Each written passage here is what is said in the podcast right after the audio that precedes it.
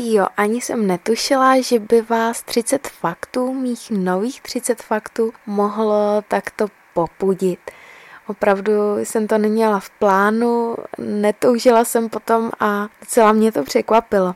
Opravdu jsem neměla žádné vážné deprese nikdy, ale jednoduše máte-li depky a dlouho se potýkáte se špatnou náladou a dokonce i psycholog vám řekne, že už máte příznaky deprese, tak počítám, že to deprese jsou.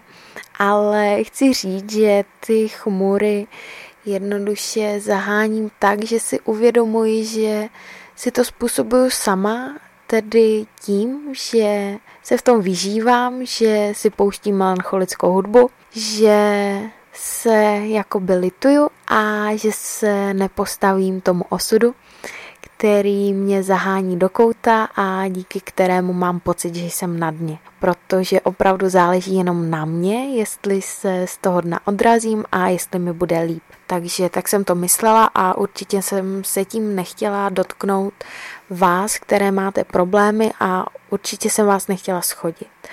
Jen prostě si myslím, že to dokáže člověk zvládnout i sám, když se velmi, ale velmi zapře.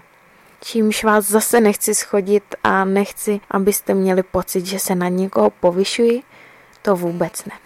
Co se protiřečení týče a toho, že jsem říkala, že si do života přinášíme a přivádíme věci a lidi, které podvědomě chceme a zároveň, že věřím na osud, tak jednoduše myslím, že to spolu hodně souvisí, protože podvědomě něco chceme a osud nám to přitahuje a dává nám šanci posunout se dál a jít si za svým snem nebo za tím, co vlastně chceme. Takže tak to věřím na osud nebo na náhody, nebo řekněme na vesmír, jak chcete. Jednoduše to je můj postoj. A nevím, co bych ještě k tomu článku řekla, jednoduše jsem vám chtěla na to reagovat pomocí audionahrávky, abyste slyšeli můj hlas a to, jak bych to řekla, jednoduše, abyste znali mou intonaci.